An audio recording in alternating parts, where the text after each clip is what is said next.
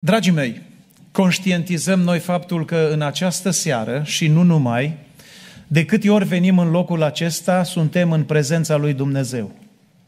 Conștientizați lucrul acesta? Da sau nu? Așa. În locul acesta noi credem că se prezintă Dumnezeu.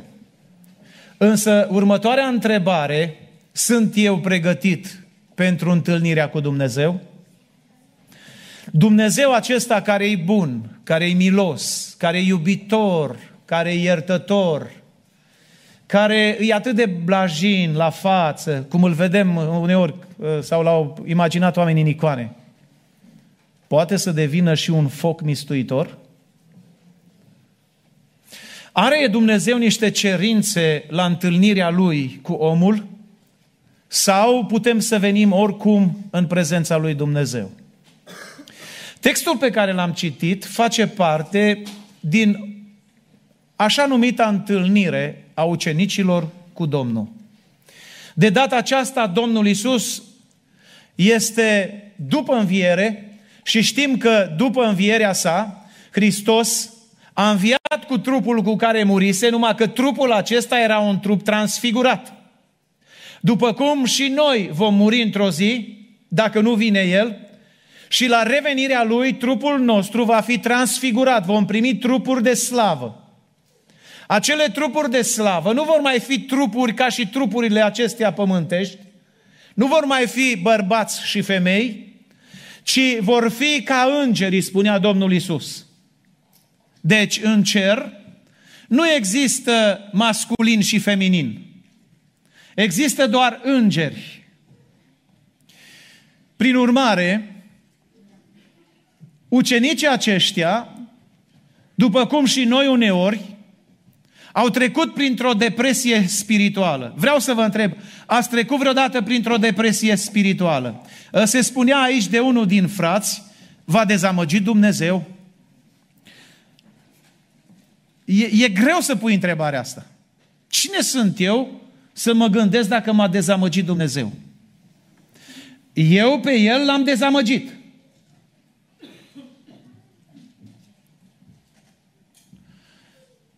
Ucenicii aceștia au trecut printr-o depresie spirituală.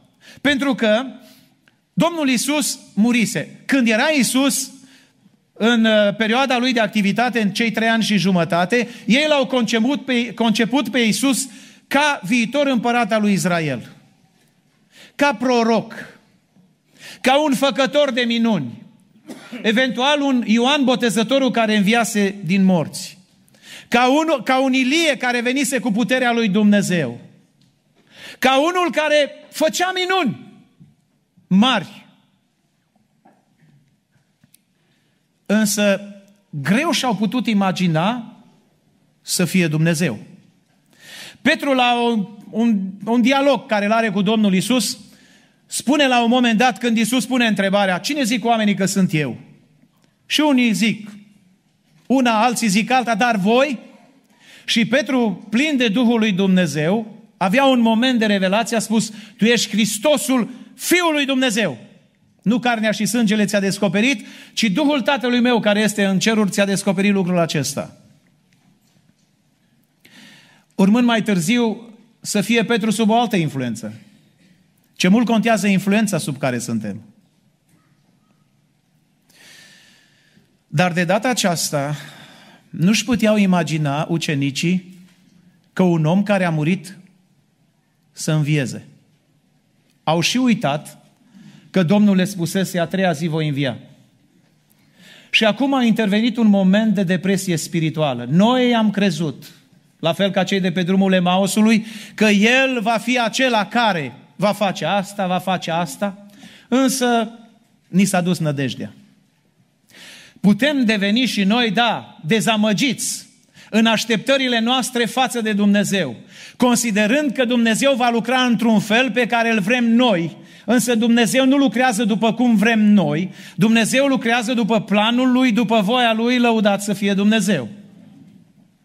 Prin urmare, Petru, care este liderul grupului, care este cel mai bătrân, probabil că dintre ucenici, face afirmația celor mai apropiați, mă duc să prind pește. Nu mai am niciun chef de nimic. Vreau să mă întorc la vechiul obicei care l avusem înainte de a mă întâlni cu Isus. Vreau din nou să mă întorc la lucrurile vechi. Aici se folosește un verb în greacă. Verbul folosit în greacă, în original, este supago. Supago înseamnă mă pensionez. Mă duc să prind pește, nu mai vreau, am fost, știu eu, în imaginația mea, mi-am făcut multe lucruri, am crezut că va fi pe tronul lui Israel, noi vom fi cei care vom judeca, mi-am făcut o altă, o altă impresie, dar sunt dezamăgit. Și știți, când un lider ajunge să fie dezamăgit, să știți că influențează. Când soțul în familie ajunge să fie dezamăgit spiritual, influențează. Când liderul unui grup ajunge să fie dezamăgit, grupul și această dezamăgire influențează grupul. Ceilalți au zis, mergem să prindem și noi pește cu tine. Și iată-i pe Marea Tiberiatei sau Genezaret sau Galilei, iată-i pe ucenici acum mergând la pescuit. Toată noaptea s-au trudit și n-au prins nimic. Însă înspre dimineață, monotonia, oboseala dispar. Pentru că se întâlnesc cu cineva care le schimbă traiectoria vieții gândirea și concepția pentru totdeauna. Și acesta este Isus. Contează cum venim noi în prezența lui Dumnezeu? Repet aceeași întrebare. Vedeți, Dumnezeu l-a creat pe om cu un singur scop. Nu că Dumnezeu n-ar fi putut fără om. Însă Dumnezeu vrea să comunice cu omul, să relaționeze cu omul. Iar omul, fără comunicarea cu Dumnezeu, este, după cum spunea, Țuția, după cum spunea Petre Țuția, un animal rațional care vine de nicăieri și merge spre nicăieri. Fără Dumnezeu suntem absolut nimic. Viața are sens atunci când te întâlnești cu Dumnezeu, când te intersectezi, când drumul vieții tale se unește cu drumul pe care El l-a trasat. Pentru om, când omul îl urmează pe Dumnezeu, viața are sens. Fără Dumnezeu, viața nu are niciun sens. Sunt foarte mulți miliardari, bilionari americani, care spun sunt foarte, foarte nefericit. Viața pentru mine nu mai are sens. În Canada, acum patru ani și jumătate, s-au sinucis cei mai bogați canadieni, deși aveau foarte mulți bani. Erau în industria asta farmaceutică și au pus capăt zilelor, s-au uh, sinucis în propria lor casă. Au trebuit o săptămână să poată intra, să poată pătrunde autoritățile ca trupurile lor neînsuflețite să le ia. Pentru că viața fără Dumnezeu nu are niciun sens. Absolut niciun sens. Prin urmare, Dumnezeu vrea să fie în comuniune cu omul și omul în comuniune cu Dumnezeu. Însă cum venim noi în prezența lui Dumnezeu? Vreau să vă spun că locul acesta pe care îl numiți casa lui Dumnezeu iar dumneavoastră, ca mulțime, formați Biserica lui Dumnezeu, este un loc special. Dumnezeu este prezent pretutindeni în univers, însă El cu caracter local poate să-și retragă prezența. Dumnezeu poate cu anumite și în anumite locuri să-și retragă prezența și să nu-și mai manifeste prezența, chiar dacă El vede tot ce se întâmplă acolo. Însă lasă să se întâmple în voia Lui absolută, în voia Lui uh, permisivă, lasă să se întâmple lucruri. Pentru că oamenii nu mai țin cont de cerințele lui Dumnezeu. Și atunci Dumnezeu permite răului să se desfășoare. Și vin sceptici, vin atei și pun întrebarea, unde e Dumnezeu când lucrurile se întâmplă? Uite cum se întâmplă. De ce Dumnezeu nu se manifestă? Pentru că Dumnezeu ar putea să oprească răul în lume. Ar putea să oprească criza din lumea a treia, ar putea să intervină în economia de acum, ar putea să oprească uh, neomarxismul care cu o presiune puternică vine peste Europa, peste America, peste lumea întreagă. De ce Dumnezeu tace? De ce Dumnezeu stă liniștit? De ce Dumnezeu nu intervine în biserica unde mă duc să facă minuni și semne, să se întâmple ceva? Ca generația care vine să vadă că Dumnezeu nu-i teorie, nu-i poveste, nu-i doar literă, ci Dumnezeu e o divinitate, o ființă vie care vrea să se manifeste. Și s-ar putea cauza să fim chiar noi. Uitați-vă în Cartea 2 Cronici, 26, de la 16 la 23. Un împărat pe nume Oziaș și-a permis să intre în templul lui Dumnezeu. Nu avea voie să intre în templul lui Dumnezeu. Dumnezeu avea cerințe speciale în Vechiul Testament pentru ca el uh, să se manifeste și să lucreze. Trebuiau doar preoții să intre, să aducă, să ardă tămâie și să oficieze slujbe. Însă uh, Ozia, acest împărat care nu era preot, și-a permis să treacă peste aceste principii sfinte. Și a zis el, vreau să intru eu în locul preoților și să aprind tămâie, să aduc jertfă lui Dumnezeu. Preotul Azaria a strigat, pentru că el era liderul preoților, a strigat, 80 de preoți erau acolo prezenți și i-a spus, nu ți este îngăduit, împărate, oricine ai fi tu, nu ți este îngăduit să treci peste cerințele lui Dumnezeu și să aduci jertfă. Însă Ozia, în mândria lui, în aroganța lui, în îngânfarea lui, s-a prezentat în fața altarului, a luat cădelnița și a vrut să aprindă focul. Și cum s-a mâniat pe preotul Azaria, scrie Biblia, că lui Ozia i-a apărut lepra pe față. Și s-au grăbit preoții, chiar el s-a grăbit să iasă din prezența lui Dumnezeu. Pentru că nu oricine poate face orice în casa lui Dumnezeu. Poate unii se gândesc, dar ce și eu pot să fiu păstor? Ce e așa de greu să fii păstor? Ce, numai fratele Relu poate fi păstor? Dar ce e așa de greu? Unii cred că pastorația nu numai să fie aici la Anvol, să conduci un program, uneori să anunți Așa cum anunță impegatul ăla de mișcare. Vine trenul, pleacă trenul. Da? Cântă o cântare, se spune o poezie. Unii au impresia că pastorația e un lucru simplu. Nu.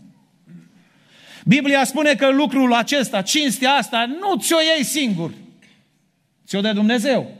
A cânta, a face orice slujbă aici. Să o faci dacă îți permite Dumnezeu. De aceea în Eclesiastul 5 cu 1 spune, păzește piciorul când intri în casa lui Dumnezeu și grăbește-te mai bine să asculți decât să aduci jerfa nebunului, că ei nu știu că fac rău cu asta. Nu te grăbi să rostești vorbe multe înaintea celui prea înalt, că Dumnezeu este în cer, tu ești pe pământ. Nu te grăbi să faci o juruință înaintea celui prea înalt și să nu împlinești, că lui nu-i plac cei fără minte. De asemenea, în Matei, capitolul 5, Domnul Isus, în versetul 23, versetul 24, spune așa, dacă vii la casa Domnului, dacă ți aduci darul la altar și îți aduci aminte că fratele tău are ceva împotriva ta, deci nu tu ai împotriva lui, el are ceva împotriva ta, lasă-ți darul la altar, du-te mai întâi și împacă-te cu fratele tău, cu soția ta, cu copilul tău, cu soțul tău. Și apoi vino de aduți darul, ca nu cumva să aduci jerfa celui fără minte. Nu oricum putem veni în prezența lui Dumnezeu. Și iată-i acum pe ucenici, revin, plictisiți de o viață monotonă, de o noapte de trudă. A mai trecut un an din viață. Ne-am trudit pe marea vieții. Poate tră, trăim și noi acest verb, supago, mă pensionez din punct de vedere spiritual, nu mai vreau să fac nimic. L-am rugat pe Dumnezeu să-mi facă asta, nu mi-a făcut, nu mai am chef să cânt, nu mai am chef să predic, nu mai, avem, nu mai am chef să vin la biserică, nu mai am chef să citesc Biblia, nu mai am chef să fac nimic. Și trăim această dimensiune a dezamăgirii. Aș vrea în această seară, conștientizând faptul că suntem în prezența lui Dumnezeu, Dumnezeu să-ți schimbe starea. Dumnezeu să ne schimbe pornirile. Dumnezeu să ne schimbe această monotonie într-una plină de voioșie, plină de dorință de a-L sluji pe Dumnezeu. Pentru că Cel ce poate schimba orice stare este însuși Dumnezeu. Amin? În primul rând, primul lucru când vii în prezența lui Dumnezeu, cel extrag de aici din textul acesta, în prezența lui Dumnezeu trebuie să venim sinceri. Amin? Uitați-vă aici, la un moment dat Domnul Iisus Hristos, fără să știe ei că este Domnul, le pune întrebarea următoare. Copilașilor, aveți ceva de mâncare? La această întrebare ei puteau să răspundă în diferite forme. Cine ești tu, străinule, că ne întrebi pe noi dacă avem de mâncare? Ce-ți pasă ție de noi? De businessul nostru? Cine ești tu? Ei nu știau încă că este Domnul. Dar ei erau atât de consumați de toată noaptea și de trudă, încât le-a mai rămas un singur lucru din tot, din tot acest eșec. A mai rămas ceva bun în ei, sinceritatea. Au răspuns sincer, nu. Puteau să-și ascundă falimentul. Cum de obicei se întâmplă în viața noastră atunci când frații ne întreabă, pace, pace, cum ești? Sunt bine. Dar în adâncul inimii tu nu ești bine deloc. Tu știi bine ce probleme ai lăsat acasă. Tu știi bine ce ți-a spus medicul. Însă, pentru că vrem să dăm bine, să arătăm bine, încercăm să ne mascăm falimentele. La fel se întâmplă și în America.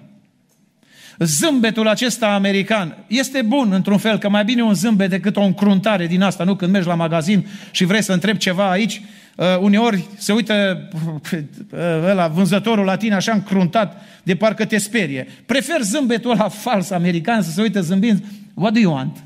Știi, decât să, ce vrei mă? Să te sperie. Dar contează foarte, foarte mult înaintea lui Dumnezeu sinceritatea. Aveți ceva de mâncare? Nu. Prin acest nu își exprimă tot falimentul. Ba mai mult merg și mai departe. Toată noaptea ne-am trudit și n-am prins nimic.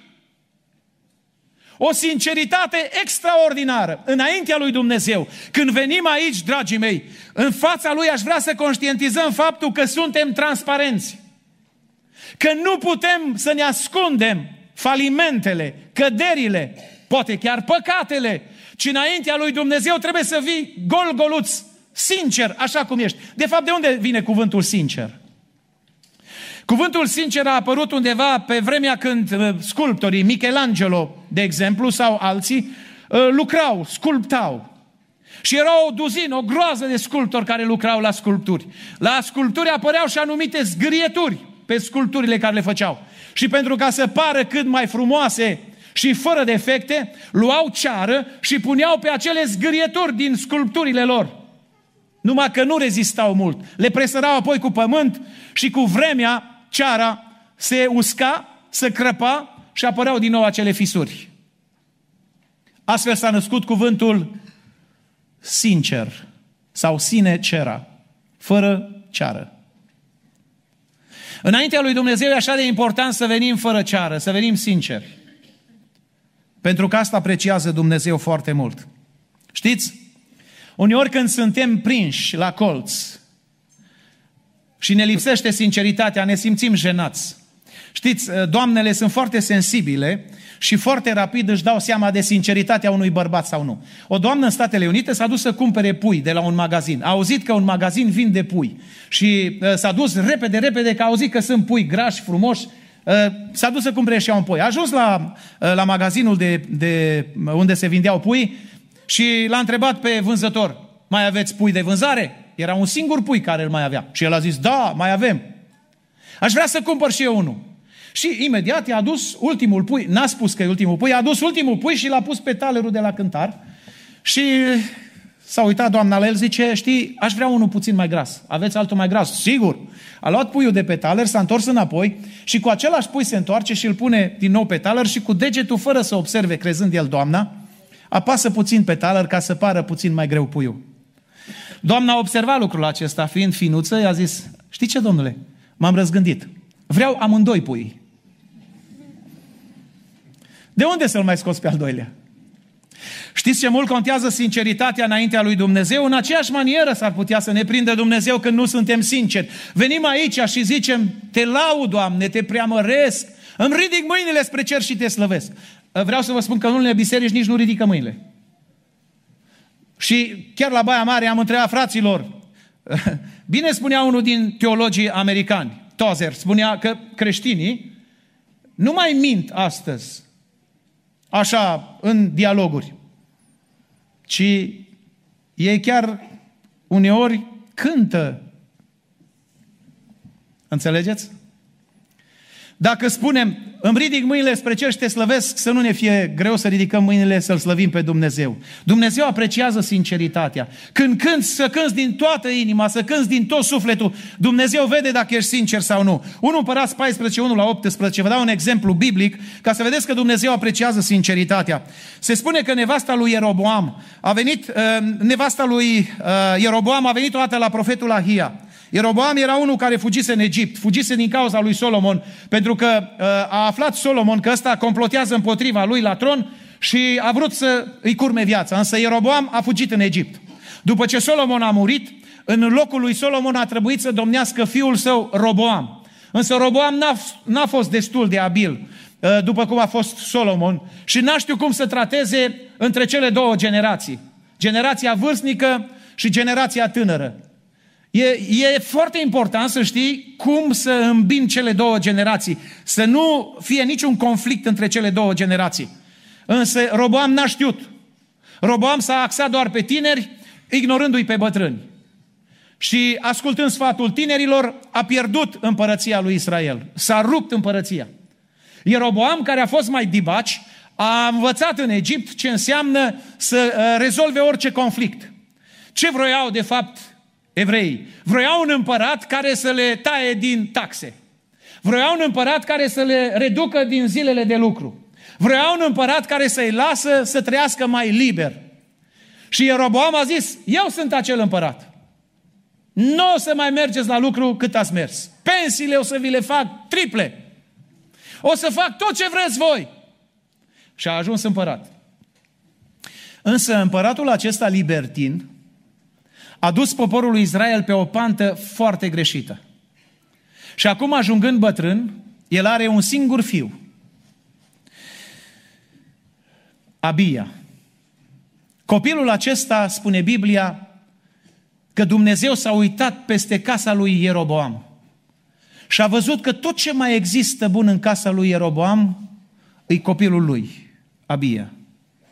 Și Dumnezeu în suveranitatea lui a hotărât să trimită o boală peste acest copil și scopul pentru care a venit boala era că Dumnezeu vrea să-l ia pe acest copil acasă, în veșnicie. Când Ieroboam a văzut că singurul lui copil, moștenitorul la tron, e bolnav și a amintit în sfârșit de Dumnezeu și a trimis-o pe nevastă sa, a zis, ascultă, aș vrea să te deghizezi, să te îmbraci într-o femeie simplă, să nu cumva să vadă că ești împărăteasa și să te duci la profetul Ahia. Profetul Ahia este bătrân. El mi-a profețit, îmi amintesc în tinerețe, când m-am întâlnit cu el, mi-a spus, tu vei fi împăratul lui Israel. Cuvântul Domnului s-a împlinit în tocmai cum a profețit acest profet. De atunci n-am mai fost pe la el, că nici n-am avut curajul, nici acum n-am curajul să mă duc. Că știu bine trecutul tenebros care l-am avut și unde am zvârlit națiunea lui Israel. Poate, du-te tu, deghizează-te și vezi ce va zice Domnul despre noi. S-au dus în casa lui Ahia și când urca pe trepte, știți istoria biblică, profetul Ahia a strigat, intră nevasta lui Ieroboam. Pentru ce vrei să te dai drept alta? Dumnezeu nu apreciază oamenii care nu vin sincer. În seara asta ai venit cu toate îndoielile tale. Poate Poate ai venit ca și cel care a venit ultima dată, a zis, mă duc la biserică ultima dată. N-am mai fost la o biserică niciodată, dar acum mă duc înainte să mă arunc sub șinele de la tren, vreau să trec o dată pe la biserică. Și când a trecut pe la biserică, a trecut Hristos prin viața lui și l-a oprit și l-a salvat pentru totdeauna. Poate ai venit cu diferite stări. Vino sincer înaintea lui Dumnezeu. Spune lui Dumnezeu ce ai. Dacă ai ajuns la capătul credinței și nu mai crezi, spune, Doamne, nu mai cred. Aș vrea să cred, dar nu mai pot. Uneori, Doamne, vin, poate chiar cânt aici și uneori pozez, impresionez și chiar biserica crede că sunt bine, dar, Doamne, Tu știi mai bine, Tu vezi mai bine, Tu vezi că nu sunt bine. Fii sincer înaintea lui Dumnezeu. Un al doilea lucru, în prezența lui Dumnezeu, când venim, trebuie să facem nu ce vrem noi, ci să facem ce vrea El, Dumnezeu. Acum ucenicii veneau cu corabioara lor spre țărm. Și cum se apropiau de țărm, știm că nivelul apei scade. Domnul Isus le spune ucenicilor, fără să știe, să știe ei că este Isus, aruncați mreaja în partea dreaptă a corăbiei. Și ei, fără să pună întrebări, dar cine ești tu, străinule? Cum adică ne spui? Noi în adânc n-am prins pește și acum aici, undeva, când ne apropiem de țări, nivelul apei scade, unde să fie pește aici? Dar n-au comentat. Parcă în mod telighidat au luat mrejele și le-au aruncat în partea dreaptă a corăbiei. Și, cora- și spune Biblia că mrejele s-au umplut de pești și nu orice pești, ci pești mari. Pentru că atunci când faci ce spune Dumnezeu, Binecuvântările nu sunt mici. Binecuvântările sunt mari. Chiar dacă nu înțelegi pe Dumnezeu, chiar dacă nu înțelegi de ce îți cere Dumnezeu să faci ceea ce trebuie să faci, dragul meu, fă, pentru că atunci vezi minunile lui Dumnezeu, nu când faci ce vrei tu. Biserica nu e un loc unde facem ce vrem noi. Biserica nu e un loc de dezmăți, nu e un club. Biserica nu e un loc unde să mă întâlnesc cu prietenii doar. La biserică nu mă duc să mă simt doar bine. Biserica nu e un restaurant. Biserica nu e un hotel. Nu e un loc unde să vin să mă odihnesc. Biserica e un loc unde lucrează Dumnezeu. Și uneori s-ar putea să nu te simți bine. Dumnezeu să spună lucruri care să nu-ți placă. Uitați-vă un exemplu din Biblie. În Sfânta Evanghelie după Ioan, capitolul 2, versetul 5, Iisus este dus, pentru prima, prima minune a lui Iisus, este la nunta din Cana Galilei. Ajunge la nunta din Cana, știți că la o nuntă, în vremea aceea, nunta ținea șapte zile, uh, nuntașii, dacă nu erau satisfăcuți la nuntă după cele șapte zile, puteau să-i dea în tribunal pe cei doi miri și să-și ceară banii înapoi. Că nu ne-am simțit bine la nuntă. După șapte zile, după ce ăștia au mâncat, au băut, să se ducă la mire și la mine să zică, auzi, nu ne-am simțit bine, în tribunal cu voi, dați-ne banii înapoi. Încercau orice, toate posibilitățile nuntașii să se simtă foarte bine. Și acum la nuntă a fost chemat și Isus cu ucenicii lui. S-au dus la nuntă și la un moment dat, în toiul nunții, scrie Biblia că nașul sau nunul a venit la Domnul Isus, a venit la Maria prima dată și a zis, nu mai avem vin. Ni s-a terminat vinul la nuntă. Știi ce înseamnă asta? Faliment pentru noi. Criză pentru tineri. Ce facem acum? Ne facem și de râs. Și au zis ce zice Maria. Să faceți tot ce vă va zice. Și acum se duc ei la Domnul Isus și îi spun, auzi, nu mai avem, nu mai avem vin. Vrei să ne rezolvi? Nu mai avem vin. Și auzi ce le spune Domnul Isus. Vedrele acestea care sunt acum goale, că au fost cândva pline cu vin, umpleți-le cu apă. Doamne feri! Păi ce vorbește ăsta? Cred că s-o fi dus din nou la Maria și o fi... Auzi, ă, băiatul ăsta tău, cred că nu, nu, nu ceva nu e în regulă. Cum adică să le umplem noi cu apă? Păi dar noi vrem vin. Că am ajuns într-o criză și nu mai avem vin. Să faceți tot ce vă va zice. Și parcă îi văd pe cei care erau în subordinea nașului că umple gălețile alea, vedrele alea cu apă și se duc și toarnă în vedrele alea mai mari. Și după ce se umplă toate acestea, îi spune nunului, gustă. Și nunul se duce, crede că e apă. Ia cana și când bea, l-a trezit. Vinul ăsta e mai bun ca ăla dinainte. Pentru că asta se întâmplă când faci ce spune Dumnezeu. Dragul meu, tot ce spune Biblia asta să faci, fă. Tot ce spune Biblia asta să nu faci, nu fă. Că dacă asculți de Dumnezeu, vei vedea minunile lui Dumnezeu. Au aruncat mreaja în partea dreaptă și au scos-o plină cu câți pești? Zice stare.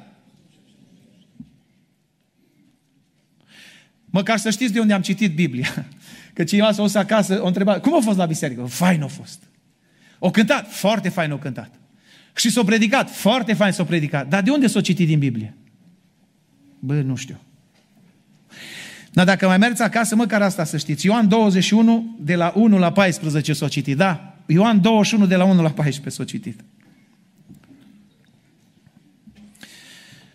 Aș vrea, dragul meu, să facem tot ce ne spune Dumnezeu. Câți de aici sunteți îngrijorați? Ridicați o mână sus. Dar nu să nu spuneți că nu sunteți îngrijorați, că doar nu fi Clujul topul Europei, să nu aibă nimeni îngrijorări. Sunteți îngrijorați sau nu? Hai să fim sinceri, eu îs. No, bine, dacă nu sunteți. 1 Petru 5 cu 7 spune Biblia în felul următor. Și aruncați asupra lui cât?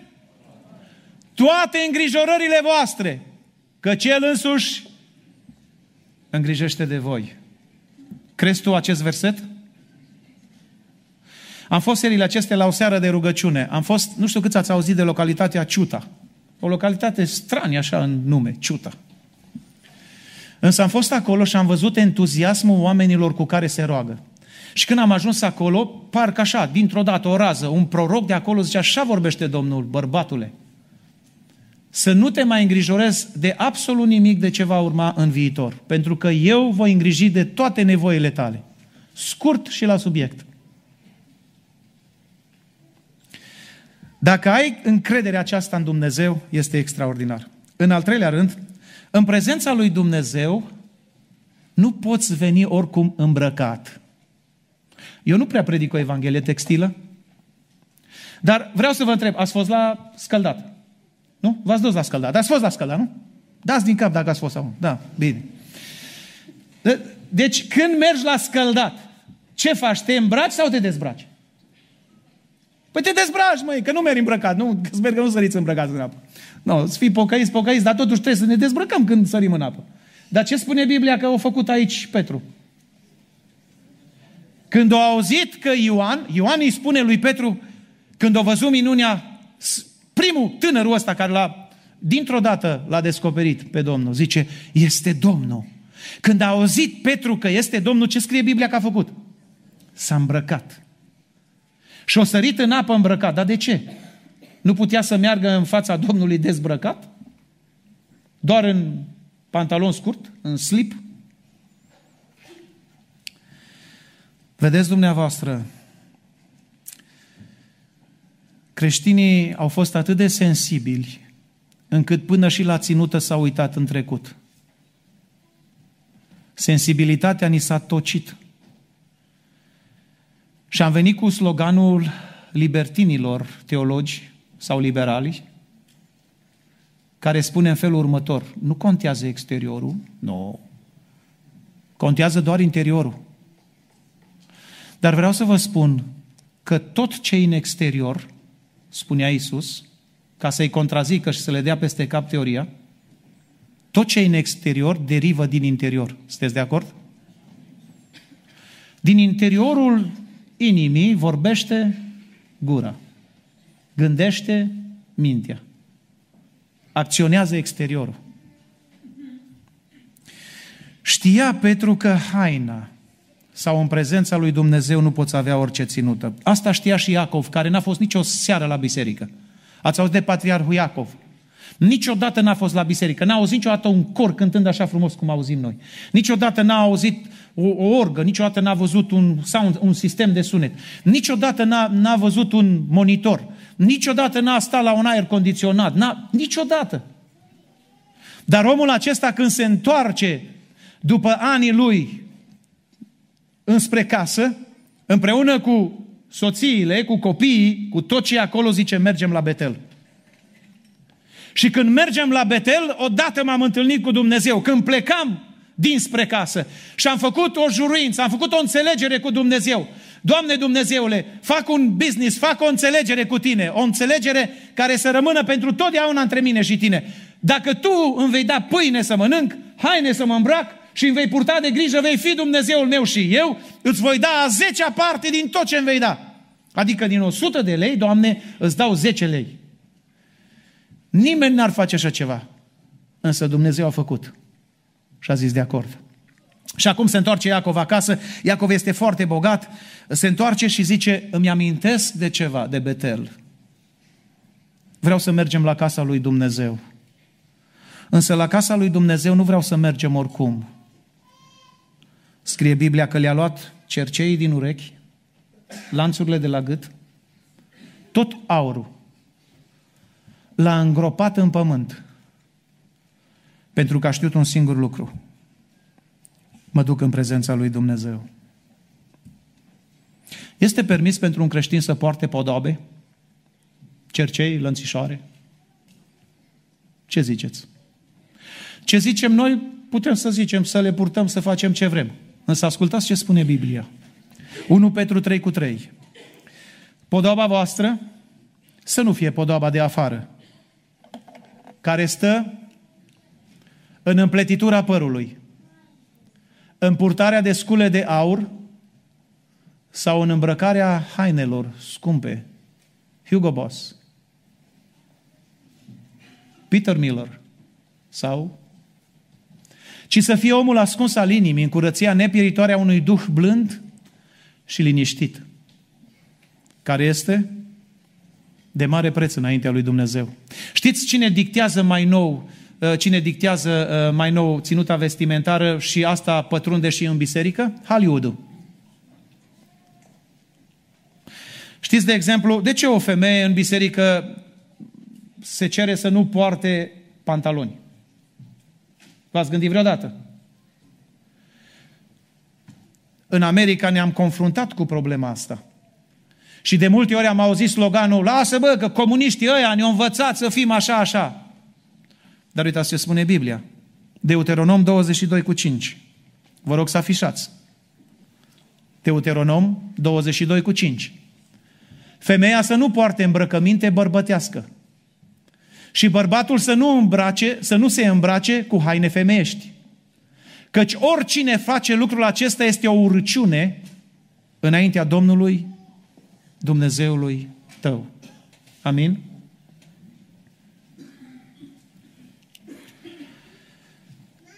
Dumnezeu nu acceptă nici să vii cu haine murdare în casa lui Dumnezeu. Știți lucrul acesta? Exod 19 cu 10. Dumnezeu îi spune lui Moise poporul să-și spele hainele. Poporul să-și spele hainele. Poți să dai cu spray cât vrei peste transpirație. Că o să iasă un alt miros, la fel cum un creștin amestecă neprihănirea cu nelegiuirea. Și timpul se duce foarte repede. I-am zis fratelui Relu când m-a întrebat cât timp predici. Eu zic vreo 35-40 de minute, că atât ai capacitatea omului de a... Și am vrea să mă țin de cuvânt, sper că n-am... În al patrulea rând, în prezența lui Dumnezeu nu te duce niciodată cu mâna goală. Nu, nu vorbesc doar de bani. De ce Domnul Iisus Hristos nu le dă peștele de pe jăraticul care l avea acolo deja prăjit? De ce Domnul Iisus le spune în felul următor? Aduceți-mi din peștii voștri care i-a prins.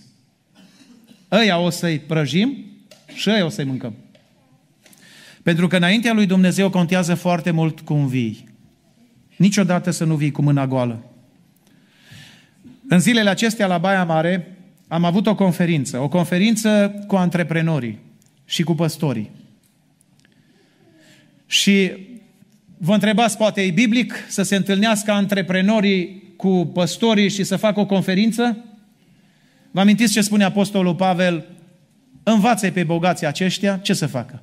Să nu-și pună încrederea în bogății care sunt nestatornice ci să-și pună încrederea în Dumnezeu. Și dacă Dumnezeu le-a dat, să-și adune comori în cer. 1 Corinteni 4 cu 7, uitați ce spune Biblia. Că cine te face deosebit? Ce lucruri le ai pe care să nu le fi primit? Și dacă le-ai primit, de ce te lauzi ca și cum nu le-ai fi primit? Dragul meu, știi de ce nu avem? M-a întrebat un frate din America, zice, frate, lucrez trei joburi și tot n-am. Oare nu știi de ce? Zic, ba da. Și am deschis Biblia în Hagai 1, capitolul 1, de la versetul 2 la versetul 9. Dacă puteți să puneți Hagai, capitolul 2, capitolul 1, pardon, de la versetul 2. Așa vorbește Domnul oștirilor. Poporul acesta zice, n-am venit încă vremea pentru zidirea din nou a casei Domnului. De aceea, cuvântul Domnului le-a vorbit prin prorocul Hagai astfel. Dar pentru voi a venit oare vremea să locuiți în case căptușite cu tavan și casa aceasta este dărâmată? Așa vorbește acum Domnul oștirilor. Uitați-vă cu băgare de seamă la căile voastre. Semănați mult și strângeți puțin. Mâncați și tot nu vă săturați. Beți și tot nu vă potoliți setea. Vă îmbrăcați și tot nu vă este cald. Și cine câștigă un salariu, îl pune într-un portofel spart. De ce? Pentru că de câte ori veneau în prezența lui Dumnezeu, veneau cu mâna goală. Dragul meu, nu dai păstorului, nu dai comitetului, nu dai bisericii. Ție îți dai în primul rând. Când vii la casa lui Dumnezeu, vină întotdeauna cu ceva. Dacă chiar n-ai nimic, știi, Spurgeon a ținut o predică de genul acesta, mai bine ca mine de 10 ori, bineînțeles, și la un moment dat a pus întrebarea, Cine vrea să dea ceva lui Dumnezeu? Iar un copil sărac din spate a pășit pe culoar, parcă hipnotizat așa de predicator și a venit până în față și a zis N-am bani, n-am casă, n-am mașină, domnule predicator, eu mă dau pe mine lui Dumnezeu. În această seară poate n-ai nimic. Dă-te pe tine lui Dumnezeu. Așa să venim în casa lui Dumnezeu. În casa lui Dumnezeu să venim sinceri, în casa lui Dumnezeu sau în prezența lui Dumnezeu să venim și să facem ceea ce ne spune El, nu ce vrem noi, să fim foarte atenți la ținuta, fie vestimentară și mai ales spirituală care o purtăm, și în prezența lui Dumnezeu să nu venim cu mâna goală. Amintiți-vă ce a spus David. Nu voi aduce Domnului o jerfă și să nu mă coste nimic. Iar un înțelept spunea, înțelept este omul care pierde pe cele materiale ca să câștige pe cele spirituale. Pentru că cele materiale tot le va pierde odată. Lăudați să fie Dumnezeu în veci. Amin.